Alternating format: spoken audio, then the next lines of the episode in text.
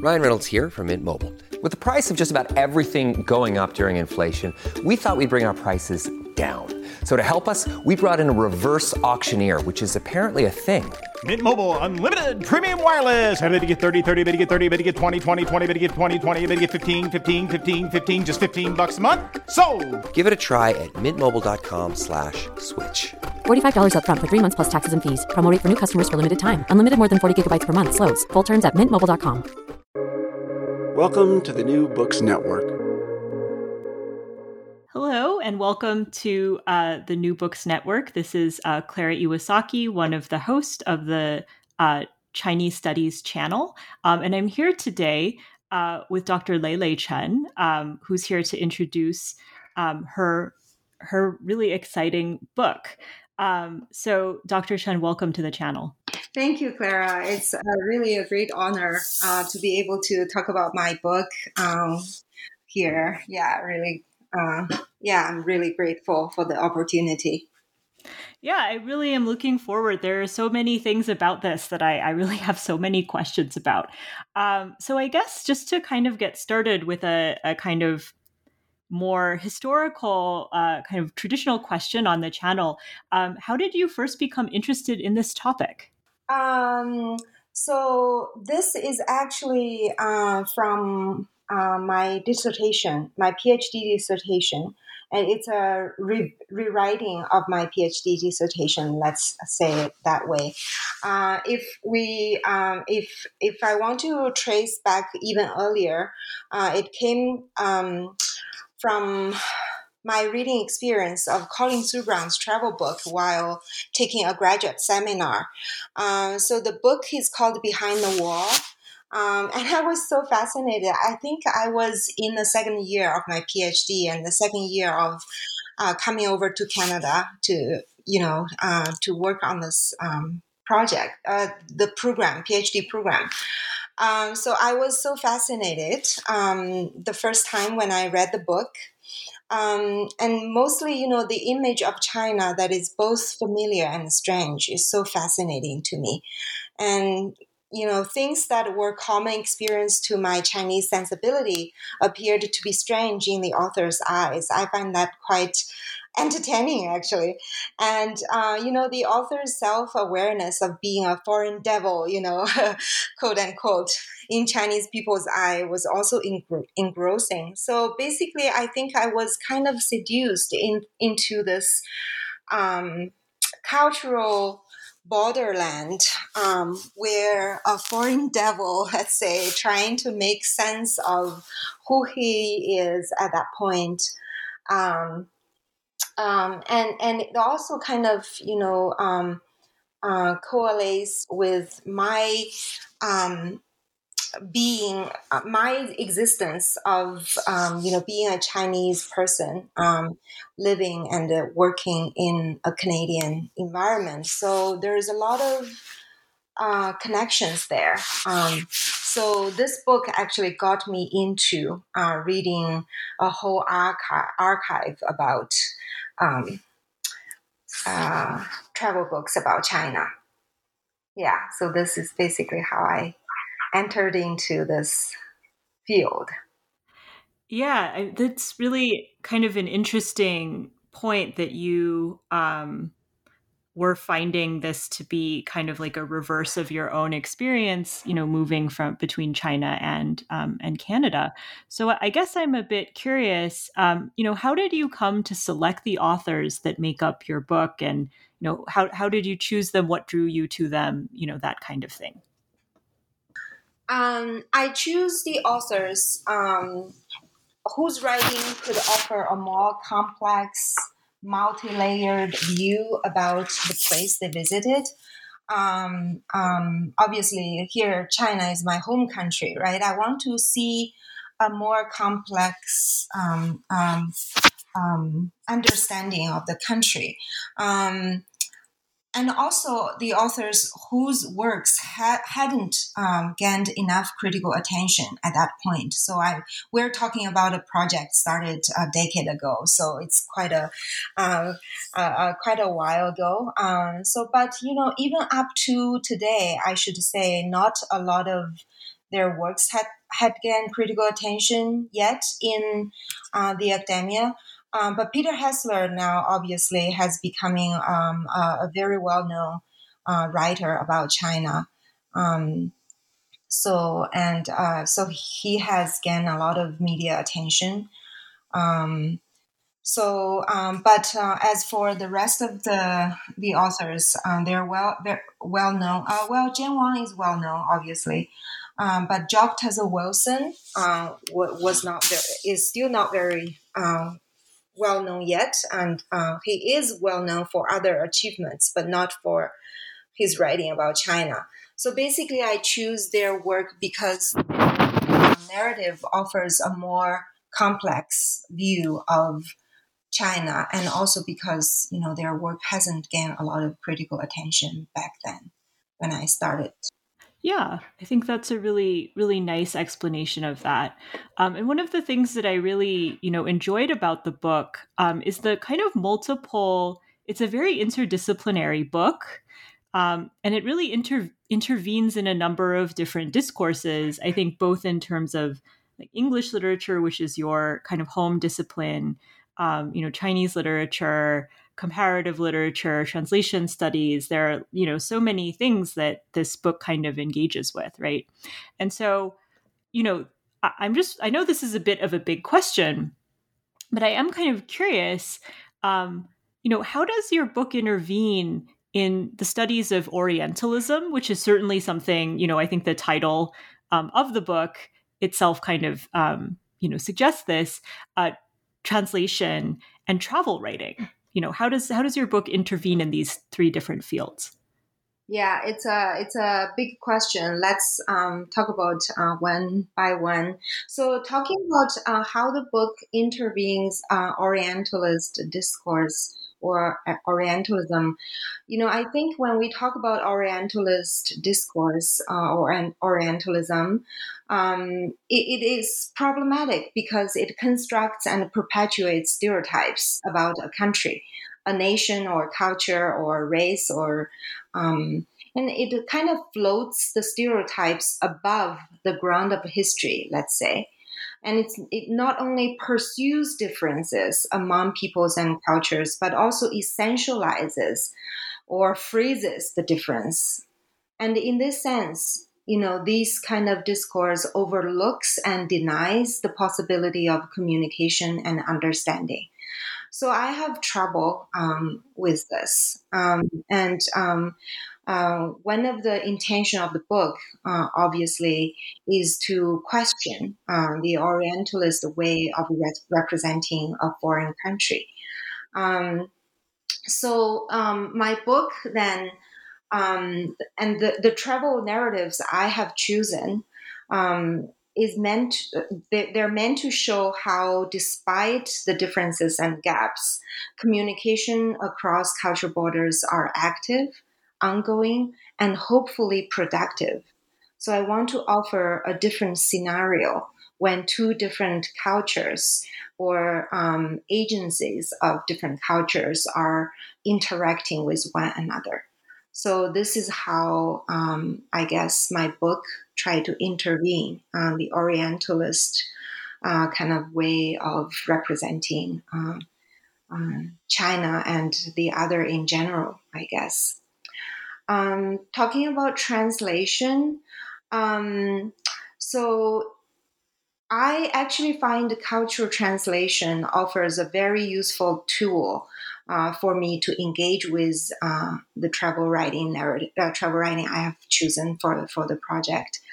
Um, so, um, so um, I borrow, for example, um, the concept of domesticized or foreignized translation, um, and using the concept to kind of examine what kind of uh, interpretations are domestic, domesticized uh, uh, rep, uh, translation. So the term itself obviously means, uh, well, not obviously, but uh, it actually means uh, when you translate a foreign culture back to your domestic audience, you want to make your translation appealing to uh, your potential readers.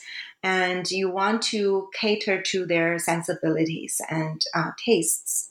Uh, so uh, Jan Wong's narrative, let's say, you know, offers a good example of domestic, uh, domesticized kind of translation.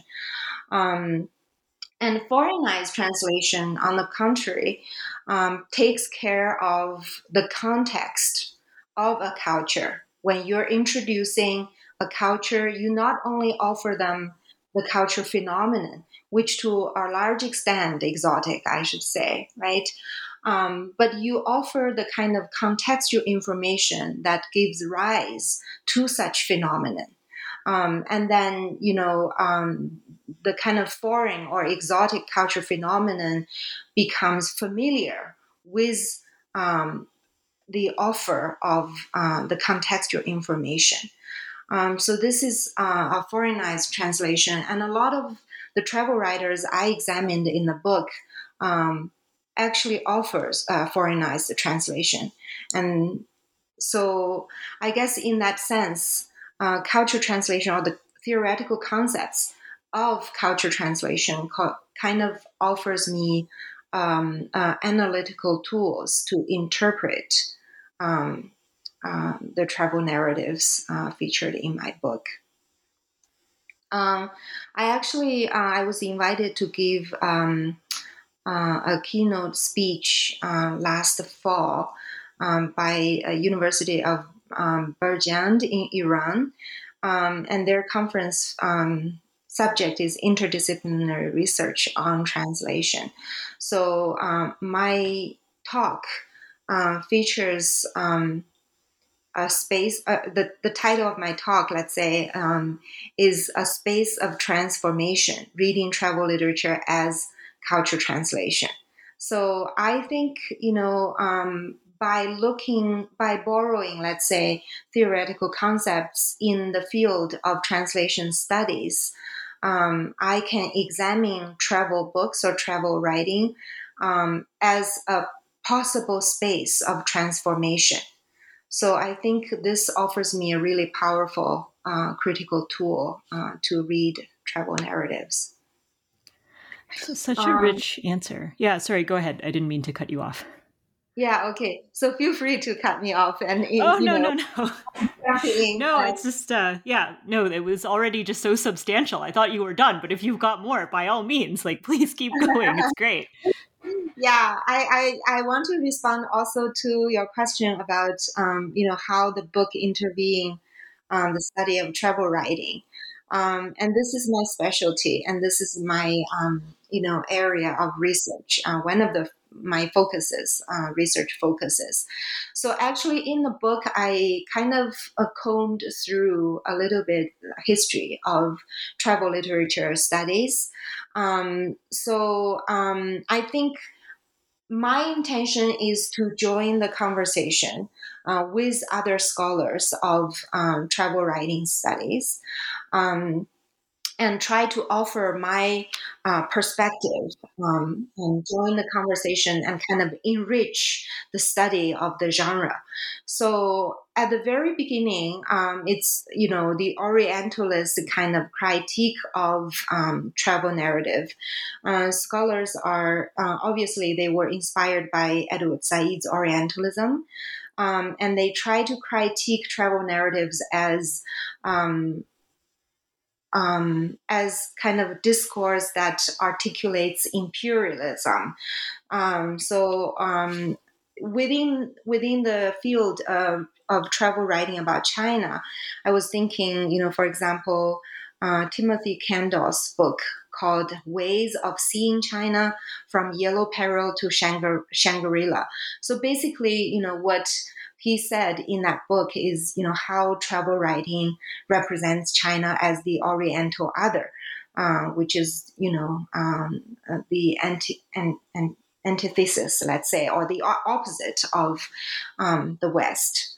Um, so this is the kind of the beginning um, of um, travel writing studies, and and later on, I read uh, Mary Louise Pratt's book called Imperial Eyes. Um, and the subtitle of her book is um, there's a word called transculturation. So I was intrigued by transculturation. It's it's a term borrowed from sociology uh, field, right? So it's um, uh, um, and how you know this the, the traveler and uh, the subject dialogue with each other and what's going on in the borderland uh, of cross culture communication. So um, but I, I was a little bit disappointed after reading the book because I, I feel you know it still gives me a sense of how imperialism is uh, consolidated or articulated or even perpetuated um, in travel literature way back, you know, uh, um, from the 17th century, the very start of colonial uh, uh, colonialism, all the way to the contemporary uh, period of time. And Mary Louise Pratt talk about, you know, Paul Theroux, for example, uh, a very big name in travel writing. Uh, so and later on i i also you know read uh, stephen clark's um, book the, the book actually he edited it's called um, introduction to travel writing and empire post-colonial theory in transit uh, I really enjoy reading the introduction. Uh, in the introduction, uh, he expressed the intention of departing further from this uh, Orientalist or imperialistic kind of a way of um, uh, critiquing travel narratives. Um, so and and and uh, so my obviously my approach is to read travel writing as um, a space of cultural translation. So I brought in travel. Uh, I brought in translation studies in um, into analyzing or interpreting travel narratives. Yeah, so that gives you kind of an idea of how I joined the conversation uh, with other scholars of travel writing. I also want to mention, uh, if I may, um, and um, uh, a book called New Directions in Travel Writing Studies, um, published, I believe, by um, uh, University of Hong Kong Press. Um, and the scholars or the collection of essays in that book um, use geo-humanities. So geo-humanities is the kind of critical uh, framework uh, that kind of um, encompassed all the uh, contributors' uh, studies in that book. I find it quite also very interesting. So people or you know researchers and scholars started to approach the uh, the genre from various uh, you know interdisciplinary kind of uh, perspectives. So I guess that answers your question. Yeah, I mean, there's just so much there, but I, I think that's just such a rich, you know, I think such a rich excavation. You've done so much in in a, a very small amount of time, um, and you've given I think hopefully some of the listeners uh, uh, some recommended reading, right, to to kind of follow up with after they after they take a look at your book. Um, but yeah, I think that was a really wonderful introduction to the to your book, um, and you know, I it, I have a couple other questions just sort of around the framing, um, you know, and, and, some of the kind of way that you frame this book, and then we'll get into you know some of the chapters here. Um, so, I guess one of the things that struck me as I was reading your book um, was that you chose, you know, several white, I think for the most part, and feel free to correct me if I'm wrong, most of them are American. Is that correct? Um, mm-hmm. Authors. Or, yeah. I have quite American authors. Yeah, Peter Hessler, for example, Yi-Fu Tuan, Hill Gates. Yeah. Um, Leslie Ch- T. Chang, too. Yeah, I have four American authors. Yeah, and two Canadian. Yeah. Yeah. Yeah, I, I know Jan Wong is is Canadian um, as well. Yeah. So I, I guess I, I was sort of curious, you know, you you kind of um, cover a lot of literature of North America, right? Travel literature about China from North America. um, and some of the people are uh, white, um, and some some of them, um, including Yi-Fu Tuan and uh, Jan Wong and Leslie Chang, are either Chinese Canadian, Chinese American, or I mean, we're going to come to Yi-Fu Tuan at some point, and his kind of own identity seems incredibly complicated, which really made that uh, chapter, in my you know my very humble opinion, like quite compelling. Um, so I you know I guess he's somewhere in between, but you know I guess I was curious, you know, was this something that you were thinking about the kind of makeup of the authors? Because the way that they see themselves in relation to China seems to kind of influence the way that they're they are talking about it, the way that they are writing about it, and the way they feel about themselves. So I, I, was kind of curious if this was something in your mind as you were kind of plotting out how to write, you know, how to frame and how to organize the book. Yeah, that's a great question. And I've been thinking about uh, how to organizing and how to choose the authors, right? Um, and to uh, formulate, um, you know, a, a, book length project. Um, I actually, like I said, I rewrote my PhD dissertation. So some chapters um, are added to, uh, let me see. Yeah, so Jan Wong, for example, I think is can't remember. It's ten years ago, but uh, so there there are some um, you know um, revolutionary changes uh, moving PhD dissertation to um, this this book. Um, yeah, I you know um, I wasn't consciously um, aware of the you know the racial background uh, at the very beginning. Um, but it ended up, you know, uh, it ended up focusing on, you know, like you said, uh, some white American authors and also, you know, diaspora uh, Chinese authors. Uh, it's not intentional. Um, I mentioned earlier, you know, I really look, uh, I I looked for those travel writings which could offer us a more complicated view of the country. So it seems to be a natural kind of result that I have all these authors, you know, coming to my view. Um, and I really enjoy their uh, uh, their writing about China um, not because of their racial background, but because of their vision, the way how they communicate with um, the Chinese subjects when they were in in in the the, the place. Um, so no, I guess you know I'm not consciously choosing a certain author because of his race or his um, um, background. I'm more I was more attracted by their their writing actually. So hope hopefully that answers your question. Yeah. No, I, I, I think that it does absolutely. Um, I actually had a sort of follow up question to that. So you just mentioned that that this, you know, and I think you had mentioned a little bit earlier that this was originally a PhD project that like changed quite a bit. Um, you know, in the kind of transformation between dissertation and book. And so I, I think, um, you know, for perhaps for for listeners who might be contemplating a similar uh, transformation, you know, were there any particular challenges that came with this process?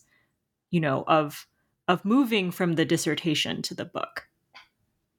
Yeah, so mostly you are no longer writing just for your committee, right? Uh, you're you you have a wider uh, readership in your mind when you're um, planning for the book, obviously. And this was also uh, advice I uh, have got from my um, supervisors and my readers and the editors. Um, so uh, what I need to do first of all is was to kind of truncate or cut off all those uh, theoretical jargons, um, and also try to um, to put all those footnotes into the text itself.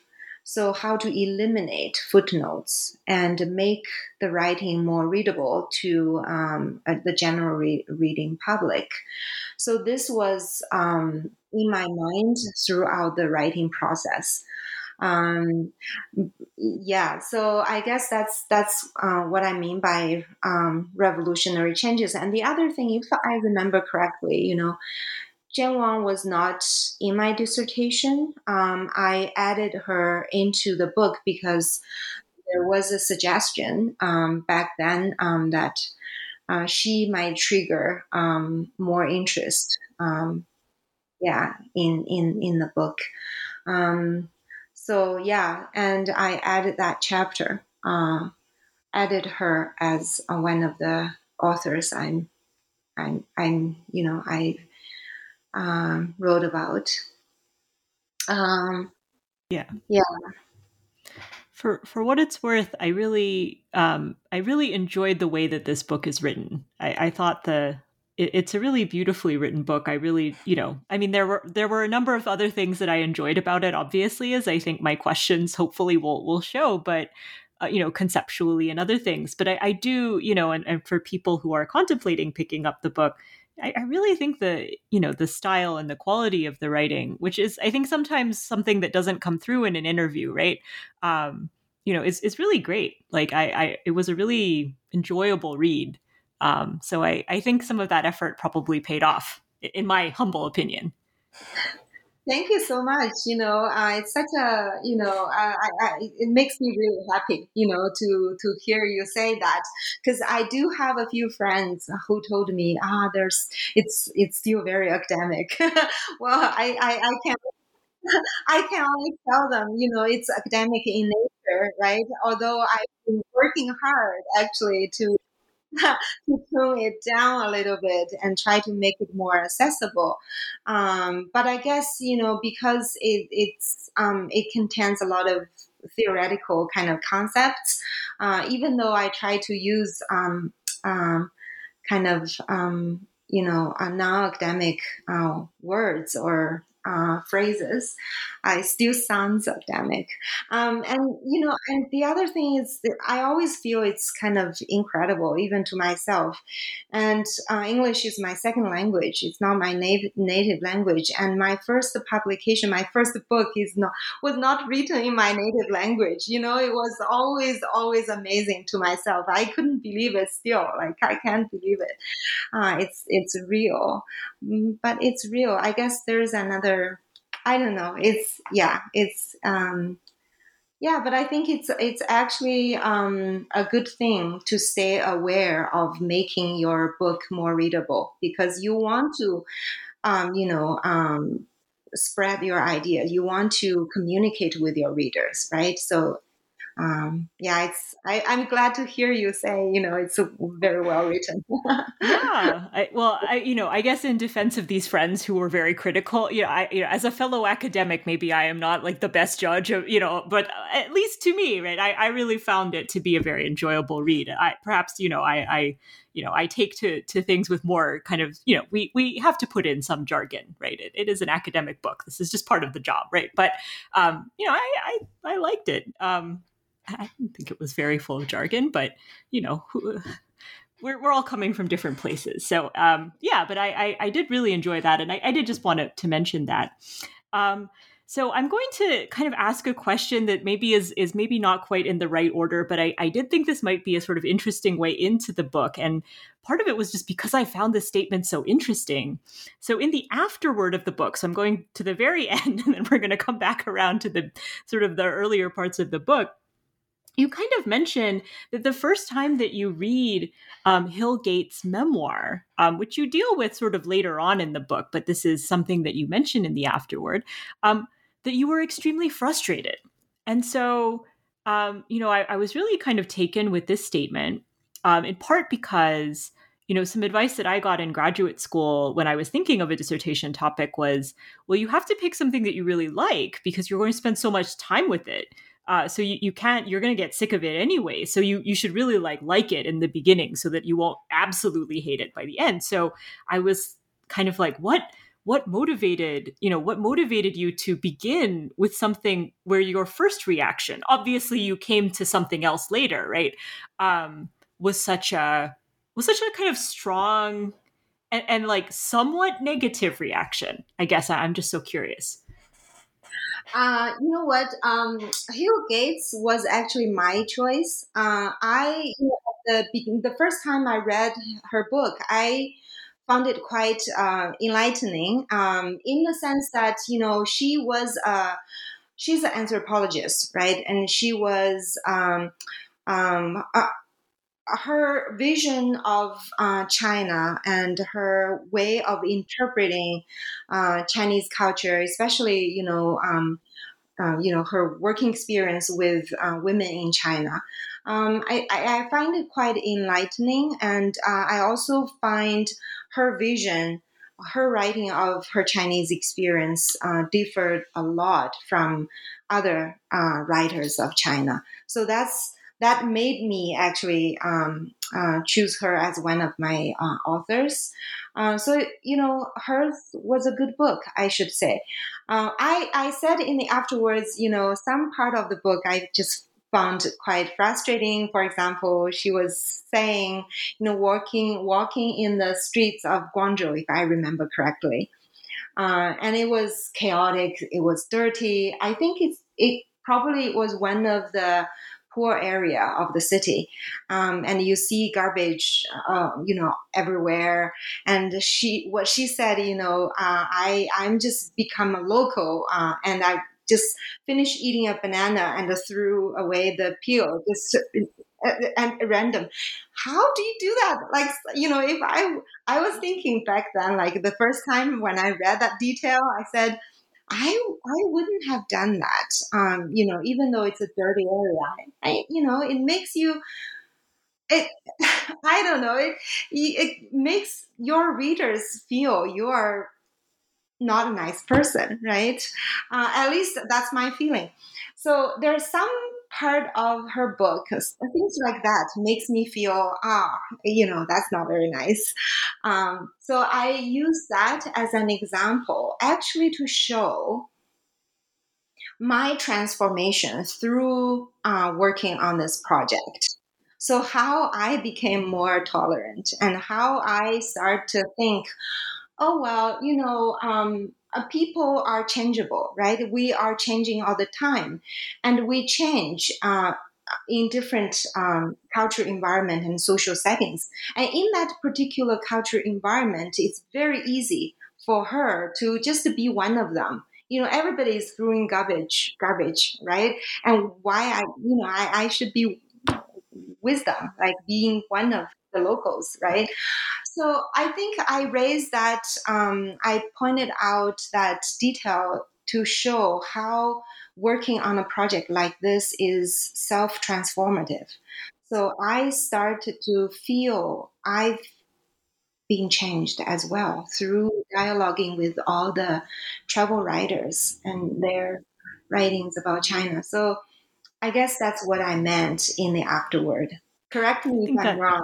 Yeah, I haven't, I haven't read. No, no, I, I would, I would never dream of correcting you about your own book. I feel like this would actually be quite rude, and so I am not going to do that. But I, I, I, believe from my, you know, from reading the afterword a few, a few days ago, I'm pretty sure you're correct about uh, the details of that. So, um, while I, you know, I would absolutely never correct you on something you're the expert on, I, I believe that you are representing your own words correctly as far as I remember. Um, so I'd like to sort of jump into the book. I mean, since you have, I think, kind of, uh, you know, talked about this so eloquently, you know, especially in talking about this idea of self transformation.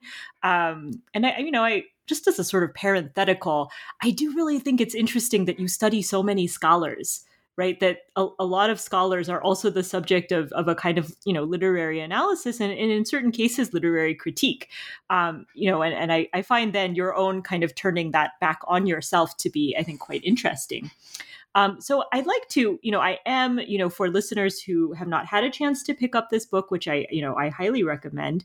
Um, you know, I am skipping over a few chapters, you know, but there are a, a number of other, you know, um, works that uh, Lele uh, you know covers in the book that are really worth also worth your time but i'm, I'm going to kind of zero in um, on in fact that jan Wong chapter which you had said you know there was a comment that maybe this would attract more attention. Um, it did attract my attention um, and you know I'm I was not like born in Canada, so you know Jan Wong is someone that I learned about actually after I immigrated to to Canada. So for those um, those listeners who might not be super familiar with her, although she's a very well known figure in Canada, absolutely, I, I don't dispute that. Could you maybe introduce her a little bit um, and explain? Um, what drew you to her memoir? And the the memoir that Lei talks about in this chapter is Red China Blues. Um, she's written a couple other books, I think, on on China as well, but this is the one you're, I think, the most famous one and the one you're focusing on. Um, you know, what drew you to this work? What drew you to the author? well, talking about Jen uh, it, it, has been a struggle. You know, it had been a, a, a struggle. Um, at the very beginning, I couldn't. I couldn't read her book at all because I think it's so outrageous. uh, she's just too negative, um, you know, in my Chinese eyes, I should say. Um, and one of my friends actually um, who shared the same feelings about her book, and um, and she was arguing with her uh, Canadian uh, uh, white uh, friend, and they broke up because of the argument. You can see how how conflictual um, it can be. You know, if, if, you're from different cultural background, you disagree and um, and and strongly disagree, and it, it breaks you up, uh, you know, with your friends. So, um, what drove me to Jan Wang? Um, I think my supervisor back then um, actually forced me to read Jan Wang, um, and um, so Janice Williamson, who is uh, who has a lot of interest in in, in Chinese culture and um, and Chinese uh, people and country. She actually adopted a girl from China, um, and she was yeah she has a lot of fascination for for the place. And she said you you need to you know um, read uh, Jan Wang and include her in your in your work. Um, yeah, it like I said, it was a struggle. Um, so when I finally um, incorporate Jan Wang in my book, I I should say it's to uh, it's more to answer an English speaking audience request than um, fulfilling my own um, pursuit. Let's say that. Let's put that way. Uh, I also feel I'm responsible because when people are saying, How do you respond to this? How do you, as a scholar, how do you dialogue with a text like this? I need to offer a satisfactory answer. Uh, I need to, I feel, you know, I have this responsibility to, to, to engage with Jan Wang's uh, text, no matter how outrageous it could be, you know, or at the beginning. Um, so Jan Wang, um, uh, briefly, um, she was uh, a Globe and Mail uh, journalist, and she is regarded as one of the authoritative speakers about China or Chinese issues in Canada. And uh, she's very actively. Uh, uh, I think she's. She, I, I haven't heard about her in recent years. But uh, while I was working on the book, you know, she was still very active uh, in um, uh, media and you, you know TV shows and uh, radios and interviews and things like that. So she she was definitely um, an authoritative speaker about China. Um, Red China Blues was is a memoir, and it, it shows her um, experience as an exchange student in Beijing University back in I think 1970s when China was still in its cultural revolutionary period. Um, so it it was definitely a dark historical moment um, back then. Um, and the book also talks about um, um, the Tiananmen massacre uh, later on in 19 19, uh, 1989 and um, she went back to China, Beijing again as a Globe and Mail uh, journalist, uh, reporting about the massacre scene. So, um, uh, yeah, so it's it's a collection of her mem- uh, memoir pieces. let's let's put it that way.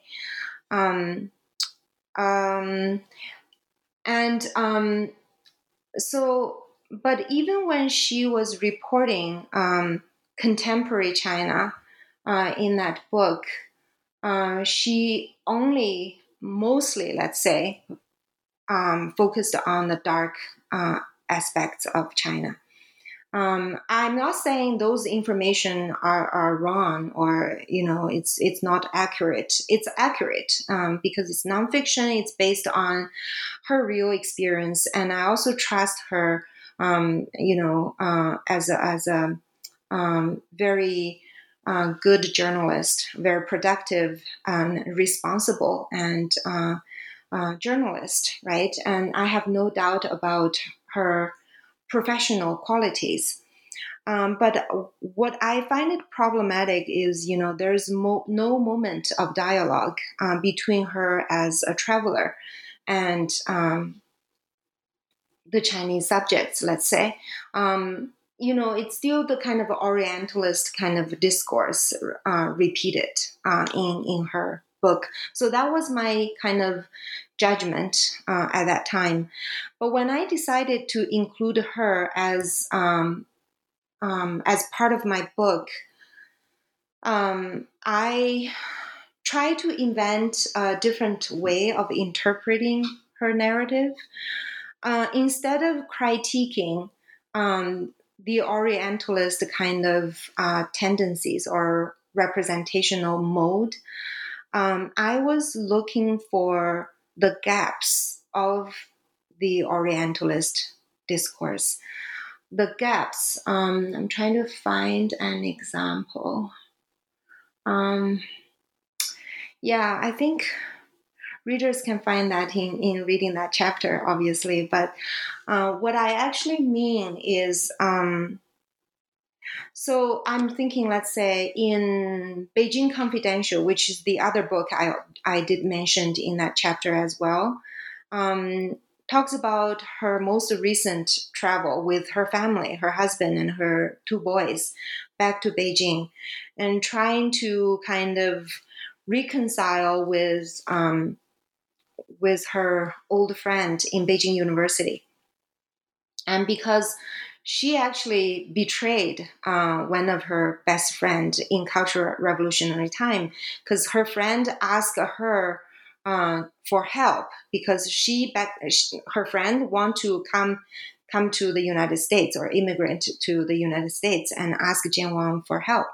And instead of helping her, she actually reported her to the authority uh, of the university and so and and this trip the purpose of this trip was to kind of reconcile with um, this guilty conscience by reconnecting with uh, her friend in beijing. So you can see actually in the narrative they have been in touch and they have really strong connections. They have they have been very good friends. Um, but when reading the narrative, you also feel a very strong sense of um, otherness, let's say. And there's an intention to kind of um, construct her friend, even though, you know, they're very intimate. As a reader, you can tell that. Um, but there's still a sense of separation and the still um, the, the kind of orientalist way of representing her best friend so i'm trying to kind of um, you know uh, show the readers um, the gaps uh, right? It's not all about you know the other. You you do have a good connection uh, with with your friends. You, even though you betrayed her in cultural revolutionary time like 30 years ago 30 or no 50 years ago even 50 years ago and you are still in close contact and you know and um so the kind of intimacy let's say the the close relationship conflicts with uh, her Orientalist way of representing the other. So I try to make that clear in order to show, you know, um, there is a moment of cross cultural connection um, and intimacy across cultural borders.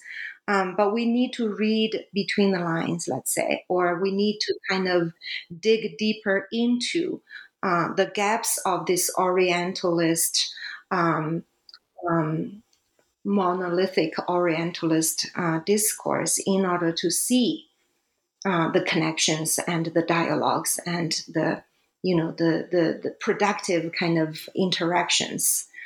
So that's i hope that kind of you know gives you a, a sense of what i'm trying to say I think so. I actually had a couple follow up questions to that. I mean, it's a really, I think, a very concise, um, you know, representation of a lot of the arguments that are in that chapter. Um, one of the things that you kind of mentioned in the beginning um, is that Jan Wong is outrageous, and is is that out? I, I don't is is it the outrageousness related to how you feel she's like too negative? Is it related to the negativity? Uh, yes, at the beginning, I should say, yeah, it it did relate to, uh, um, you know, uh, she only portrays the dark side of China, and I guess I had a strong sense of attachment to my home country back then at the very beginning of working on the subject, right? Um, yeah, so it's um, outrageous in that sense, definitely, um, and and also I guess outrageous in his in her one-sidedness in in writing about a place i think it's not fair you're not doing justice to the complexity of such a huge country um, you know, I was thinking about Paul Theroux, for example. I was teaching, um, you know, uh, his travel writing to India. Um, you know, it's all like dark and you know it's repellent kind of you know the whole foreign kind of space is is is repellent, um, and there's no way to kind of um, to to dig into um, the, the, the complexities of the space. I think it's also outrageous in that sense. In talking about Jan Wang's Red China Blues, yeah, that's an interesting point. So, would it be fair to say? I, I think this is my impression, having read the book, that Jan Wang's account is of the the six that you present the most negative. Is that is that a fair assessment? Yeah, it is. Okay. It is. That mm-hmm. I, you, and and then I guess like another kind of follow up question, and again, I just like have so many thoughts like based on this response. So if her if it's orient you you say it's like orientalizing right that this like chapter is a sort of orientalizing portrait of of china I think I can foresee a number of arguments that would support this, right? But can it be Orientalizing if the person who's doing the Orientalizing is themselves ethnically Chinese? Um, is it self Orientalizing? Is it something else, right?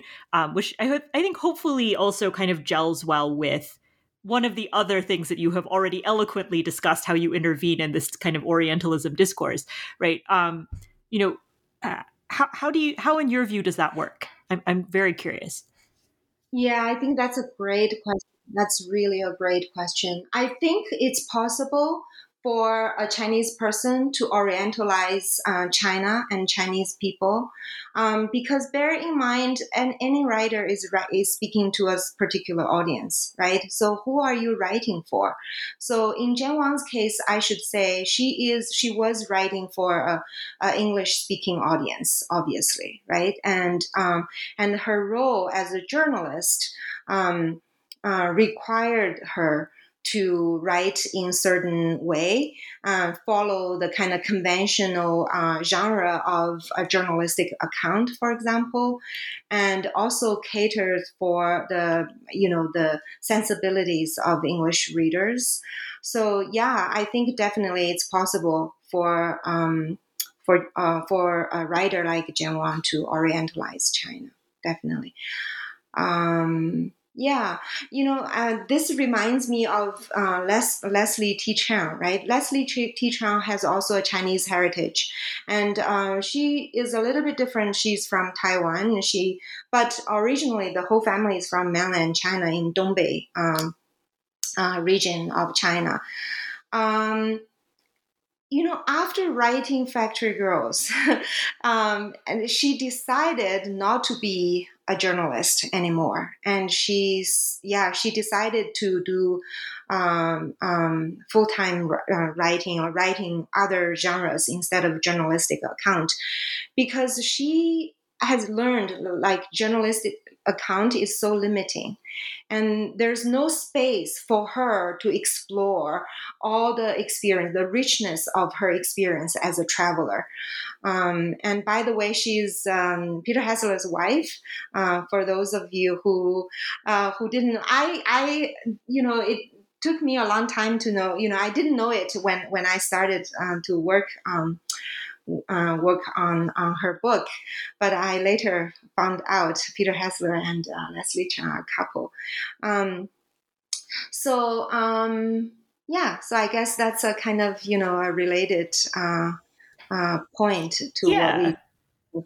Actually, actually, since we're on the topic, I know I'm jumping ahead a little bit, and I do want to get to Hill Gates, and I do want to get to a bunch of other things. But since you brought it up, and you brought Leslie Leslie Chang up, um, one of the other issues, I mean, I, I found that chapter to be very compelling for a number of reasons. But, you know, one of the things that kind of jumped out at me that I did want to ask you about actually kind of occurs in the footnotes, which is a very unusual thing for me. I, I generally, you know, footnotes are great. I love footnotes, but um, I generally don't like want to ask about them. But one of the things that you kind of cite in there, which I just found so fascinating, was the kind of ethical issues that you had with both Jan Wong and Leslie Chang's use of names, how they are naming people.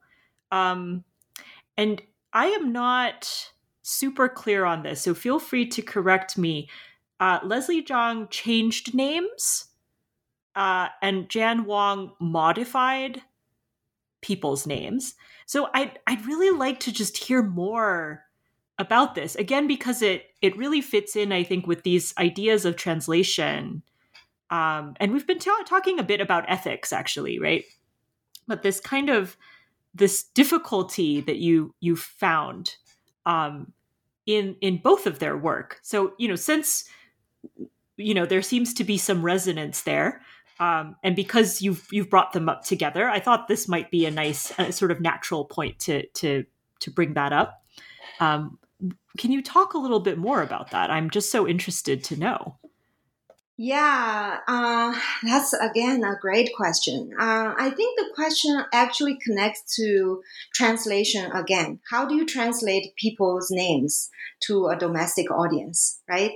Um, so so if you read uh, Red China Blues uh, and you look at the names in, in that book, um, there is a to me, there is an intention of uh, characterize, if I may reuse this. You, are creating a character by uh, translating the person's name.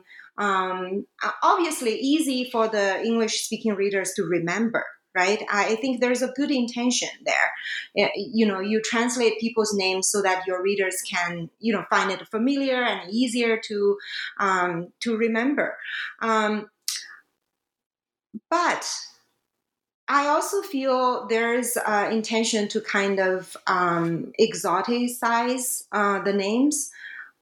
Uh, let me uh, exoticize may not be the proper word, but um, um, so I, I, just let, let me give you an example here. So uh, Jan Wang interviewed um, Mao Xinyu, which is the son of Mao Zedong. Mao Zedong's son, who is a, a disabled person sitting in a you know, uh, uh, wheelchair. Uh, 新宇 means a new universe. Translating literally, it means new universe, right? Um, and then Jen, Jen Wang said, um, you know, Jen Wang in, in, in her book, she called it New World.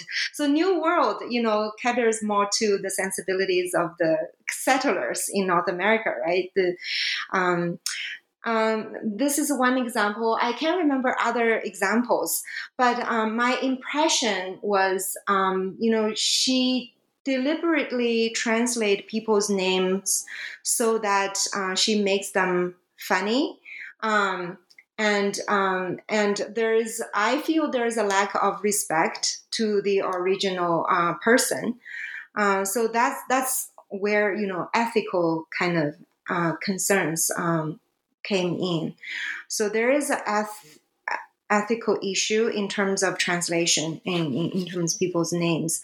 Um, but Jianwang, I think um, there is a change as you if you see the you know people's names in Beijing Confidential, um, she started to use uh, the real person's names, like Yin Luo Yi, if I remember correctly, just use Chinese pinyin um, to show the exact sound of that person's name. So there is a change in, in, in, in her words definitely. Um, we shouldn't neglect that. Um, but if you read Red China Blues, I think that's another thing that I found back then outrageous. Uh, uh, you know, I, I, was imagining, I was chatting with a former colleague, you know, it's like my name, uh, Lele Chen. Lele actually in Chinese means bud or the, you know, the flower, pri- you know, just about to bloom, right? Bud. Uh, so she would call me Bud Chen in her book. I don't know, like, you know, it, you know, there is a, I just feel there is a lack of respect. Um, at least I feel feel it from my you know Chinese perspective. Let's say Leslie Chang. I think there's only uh, one person's name she made a change. It's Ming. Um, Ming. The original name is Lu Qingming, and she used the last character in the person's name um, uh, in, in her book. But she also include her full name, and she's also conscious of making changes with people's names. So there is definitely a difference if you compare uh, Leslie uh, book and Jen Wang's Red China Blue. So um, yeah, I think. Um, as writers, I think I think when you translate again, when you translate foreign people's names, you need to be aware of that. Yeah. I guess really interesting point. Uh, you know, I feel like this is still something that people argue about. I mean, um, I don't know if you're familiar with the David Hawkes translation of Hong Lou Meng. Um, uh-huh. And he translates uh, he translates the family, like the kind of like uh, the Jia family names, uh, just in Pinyin, or I guess it's in Wade Giles technically because it was published earlier, but translates the servants' names as like, you know, like Lotus, you know, or Jade, you know, uh, who am I thinking of? I think they translate Xiren as like aroma, you know, something like that. And then the actors have French names, and the Taoists and the Buddhists have Latin names. and like yeah. you know, I you know, some of this has kind of made me think, you know, I, I think that like Maxine Hong Kingston was also translating names, you know, in this much more kind of like uh I don't know how to ex- quite describe it, right? But like orchid, you know, moon orchid, you know, something like that, right? So perhaps parts of this are stylistic or you know perhaps this is an approach that is somewhat dated right but it I, I think I've seen some people, you know, online complaining about the David Hawkes, you know, how he did this because it it does really, as you say, right, it does really influence the way that you receive. Whereas if you read it, these names are somewhat equal, and there, you know, there can be certain, you know, at least in his case, right, class implications of translating the master's names in some ways, and then the servants' names in other, you know, like it, it and you know, you get why he's doing it, but those are i think some interesting concerns so i was just so interested to know right that this is also an issue you know this is still an issue right it it remains a kind of sticky issue how you do it um, and and like what kind of effect you want um, so yeah I, I, just found that uh, frankly to be one of the more interesting footnotes that I've read this year. Uh, in the last half year, I guess this year is is pretty new, so that's not a big compliment. But it was really interesting. It made me think about you know a lot of things. But uh, okay, um, so yeah, I, I, did just find this um, so interesting. Okay, so let's let's return uh, to Hill Gates, uh, she of the banana peel. Um, this is not the only thing, obviously, that you talked about, um, but you know, she you you talk about her memoir about doing field work in Chengdu, right? And um, you know, you've already, I think, talked a little bit about what drew you to this publication, but I was also once again sort of on the similar um, kind of a theme of translation, right? You kind of describe her as a translator, which I think for those of us who are perhaps more familiar with her as, you know, a kind of like very famous anthropologist or sociologist, I, I can't remember, um, you know, a very famous social scientist, uh, you know, that might be sort of surprising to us, right? So can you kind of go into your argument or your approach to looking at Gates as a translator or, you know, the way that she is writing as in some way tra- translational? Mm-hmm. Yeah, that's a great question. I think Hill Gates um, is a good example um, to show what foreignizing translation actually mean. So foreignizing translation, as I uh, mentioned earlier, is to translate not just the cultural phenomenon, but also the context that gives rise to that phenomenon, right? Um, and um, it's you know that's more in the sense of cultural translation but it's also a question about literary translation or literal translation right? I remember uh, one part of his uh, her book talk about uh, translating the um, uh, the information about um, a chinese herbal medicine uh, for flu like uh, banlangen it's the the the the, the name of the medicine.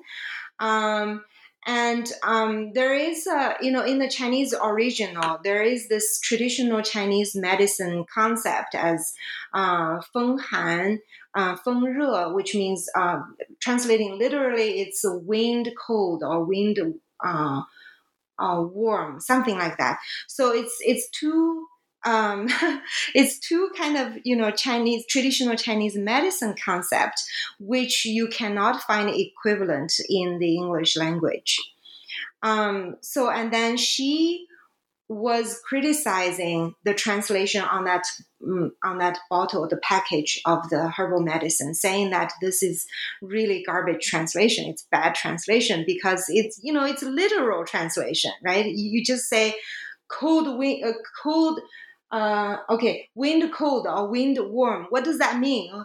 No English speakers will, will understand what that means, right? So, so she was raising that question, uh, how to be a good translator. And then her answer to that is you need to translate the whole context in order to make sense of um, the original. Um, but she also raised, uh, you know, the question of untranslatability, right? So some part of the culture may not be translatable um, because you can't find equivalent linguistic elements uh, to fulfill the translation task. Uh, um, so yeah, I guess um, that's that's the kind of the connection between Hill Gates and and translation. Uh, and I think this also connects to what we discussed earlier about translating people's names. And um, I'm also a literary translator, right? Uh, so I, I've been, you know, working on uh, translating poetry and prose uh, in both directions.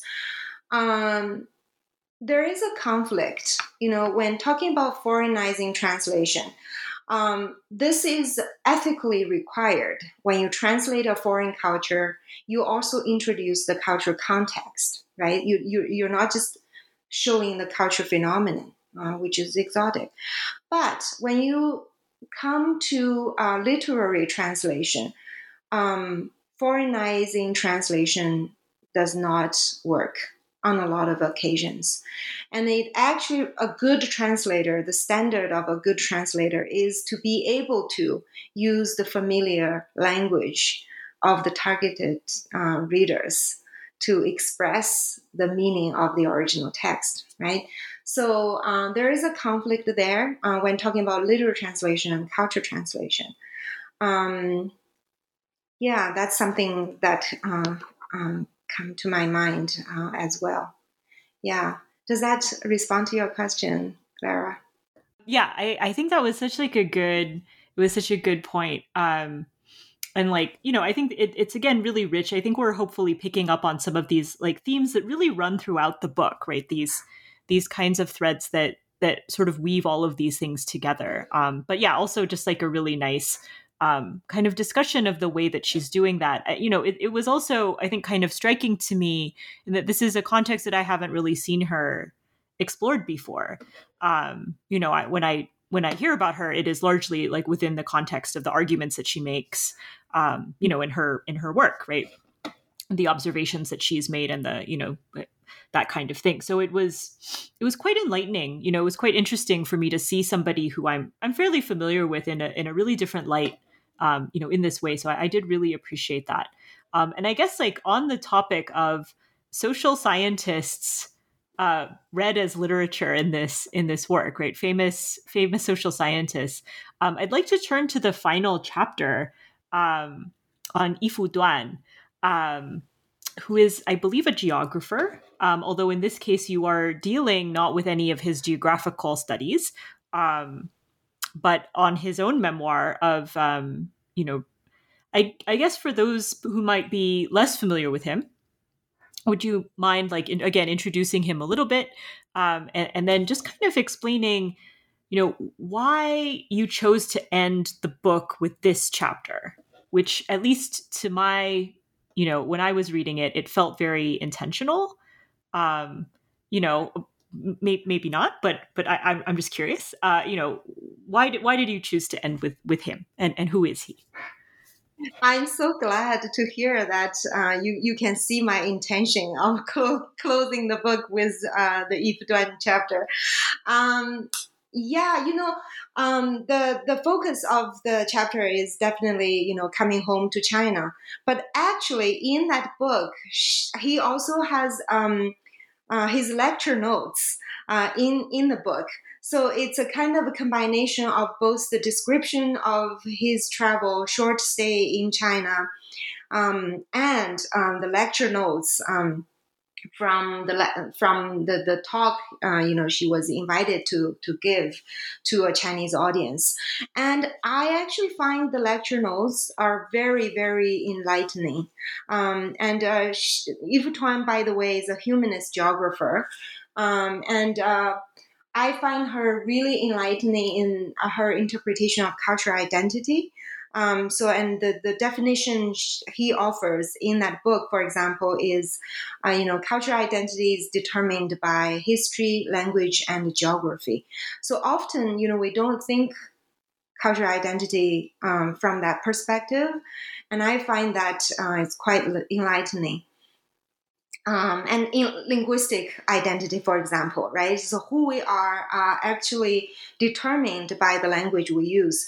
So with that in mind, I always tell my students, you know, think about, you know, don't laugh at people who speak with an accent because that's their identity, right? It's their history, right? They they they have their personal history. They speak an English in a certain way um, and you know, even Edmontonians speak English with an accent, right? They speak English different from someone from Oxford or from New York, um, right? So I find her his um, definition of identity quite um, enlightening. Um, no, actually, you know the the reason why uh, why I choose um, uh, to talk about uh, his book at the end of my book um, is because I really uh, see hope or a possible kind of way uh, to engage with the globalized world. Um, the concept of cosmopolitan hearth. Um, this is the kind of uh, concept uh, he offered in, in, in, in his um, study or his research, his scholarly works. So, cosmopolitan hearth recognize the importance of home, right? So, hearth is a metaphor for home, a comfort zone, right? Your nation or your country or any familiar space that you have been part of. and that makes who you are. Uh, so there's um, a confirmation of the importance of home in that concept, but there's also a, a, a question, questioning, or uh, let's say, um, um, I wouldn't say challenge, but uh, I think question would be a better word uh, or realization of home's confinement, right? A home offers you comfort, but it can be confining, it can be restrictive. So, Cosmopolitan Hearth offers an ideal of joining um, both part, right? You have a sense of home, but you are also open to new possibilities, to a wider world beyond the comfort zone of home. So for me, I think it kind of speaks to my experience as well as a traveler or as a uh, uh, immigrant, you know, moving from China and reestablish a new home in Canada.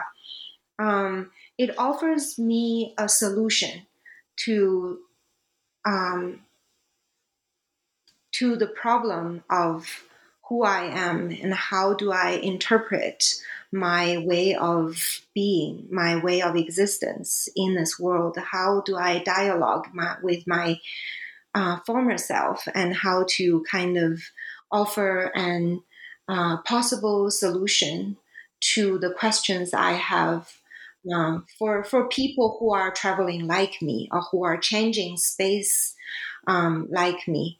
And if you think about um, today's globalized world, where people, you know, run around all the time, you know, uh, for various reasons.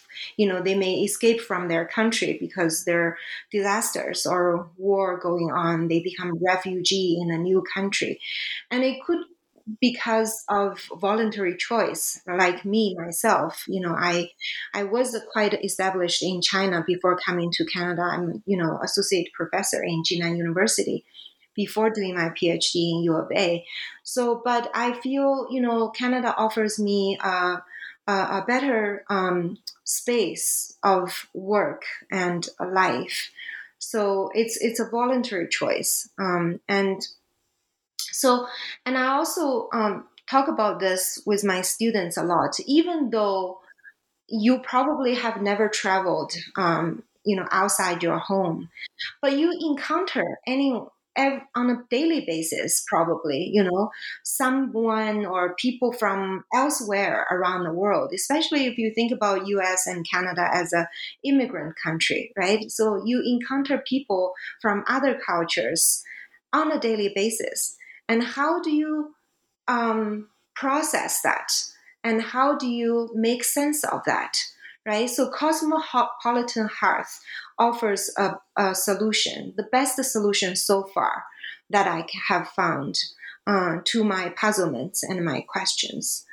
Um, yeah, and and I remember he made a bold argument: uh, human beings are fundamentally homeless, and I really like. And I think it's a it's a great point to make. So where is home, right? If you say here is my home, you're refu- you're kind of restricting yourself. You're saying I, you know, I you know, I you're kind of rob yourself of the possibility of changes, positive changes, let's say. Um, yeah, I guess I hope that answers your question. I think so. Yeah, I think so. That there's really a lot there, but I think that's like a you know a, a really really nice way to start to close out the interview. Um, you know, um, with the kind of like final thoughts of Yi-Fu Tuan and the final kind of observations that you have about it. Um, so we have taken up a lot of your time. Um, but before we, you know, start to kind of wrap up, I'm just kind of curious, you know, is there anything that we did not get to in this interview that you would like to mention? I also want to briefly mention, you know, the other writer I looked at in the book, um, Jock Tuzo Wilson. You know, he was a um, physical geos, uh, uh, uh, physical, a geophysicist. Sorry, geophysicist. So. Uh, she was a scientist and she traveled in China in 1950s. So actually 1958, if I remember correctly, when China was in its the peak time of its communist revolutions.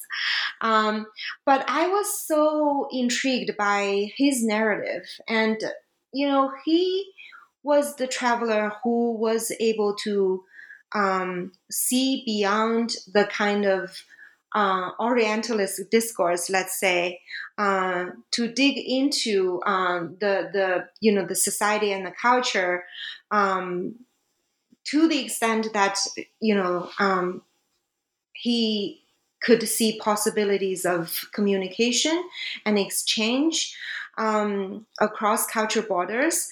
And what was really, really uh, um, remarkable is, um, you know, after visiting China, um, he initiated a lot of cultural exchange programs. Uh, obviously, she's uh, he served as the, the head of a institution. I can't remember the uh, the name, and he was the professor, right? He was a professor of U of T. And there's a lot of cultural exchanges were initiated as uh, a result of his visit of communist China. I think I don't know, you know, in the contemporary kind of political climate, I think it really worth thinking. How do we kind of um, go beyond the political binaries um, and to see possibilities of communication and dialogue, and um, um and to initiate programs uh, where we can, you know um, uh, kind of rethink our stereotypical understanding of a country. Um, I think it's quite relatable. I want to add this point um, before we close our conversation. I, I, think the the listener's experience and understanding of the book was is undoubtedly enriched by that. So yeah, I think that's a really good point to bring up. Also, you know, I think quite timely, as you say. Um, so I guess the final question that I have is another traditional question, which is, um, you know, what are you working on now? Are you working on anything now? Um, I'm curious about, um, you know, because of all these works I have done. I started to see if it's possible to imagine cosmopolitan feminism, um, how to um, build um, um, global communities um, um, and address the kind of gender issues. Um, so this is this this is the thing that I've been thinking. You know, whether it's you know literature or uh, actually in um, uh, organizing events or um, initiating exchanges. I, I'm thinking towards that direction. Uh, I think um, we still have a lot of gender issues. I didn't talk very much about gender in, in this book, but it's being an increasingly important and a visible issue for me. I don't know, uh, it's just the stage of my life. I started to think more about gender. Well, I came to China as a result of the gender issue, uh, definitely. So feminism, you know, it has been with me all the time, but I haven't done um, you know, over the past decade, I've been working on this project, right? So cross cultural kind of project. But what is the gender issue? Uh, how how does gender issue um, um, actually um, connects to the whole uh, cosmopolitan uh, imagination? So I'm thinking um, doing some work around cosmopolitan feminism. That sounds like such a fascinating project. Sorry, go ahead. I didn't mean to cut you off. Yeah, I mean, and the other passion I have um, uh, have been having is uh, to translate literal translation. Um, I uh, I've been working on various translation projects um, alongside teaching. Uh, very slowly, very time consuming. Um, but this is another thing I wouldn't stop doing. Is there anyone that you're trans working on right now, translating right now that you're really excited um, about? Yeah, I've been working on a poetry translation project. Uh, it's a translating of um, um, Ma Hui, who is a contemporary uh, Chinese poet. uh, a, a, sort of a hermit person. You know, it's really hard to get hold of him. uh, but I was lucky to be able to um, contact him via uh, through a publisher, you know, in China. Um, so yeah, it, it's at the um, concluding stage now. I hope you know I've finished translating all the poems already, and uh, I'm also working with an artist, and there will be poetry as well artwork. Um, which is the style of the original book. Obviously, I'm kind of boring saying I find books with illustrations and paintings, especially with poetry books, are always very um, appealing. Um, so yeah. I guess, yeah. I never thought about that actually, but yeah, I, I, guess I can see that. I can see that. Well, that um, those sound both like really interesting projects. So hopefully, you know, when you find time out of your really busy schedule to finish one of these, it just sounds like so much. Um, we will be happy to have you back on to talk about one of those. Um, but uh, until then, um, you know, I guess we'll have to say goodbye. Um, but thank you again um, for doing this interview. Um, and uh, yeah, we'll look forward to talking to you about your future projects. Yeah, thank you so much, Clara, for the opportunity. It's a great pleasure to talk about my book with you and the uh, listeners.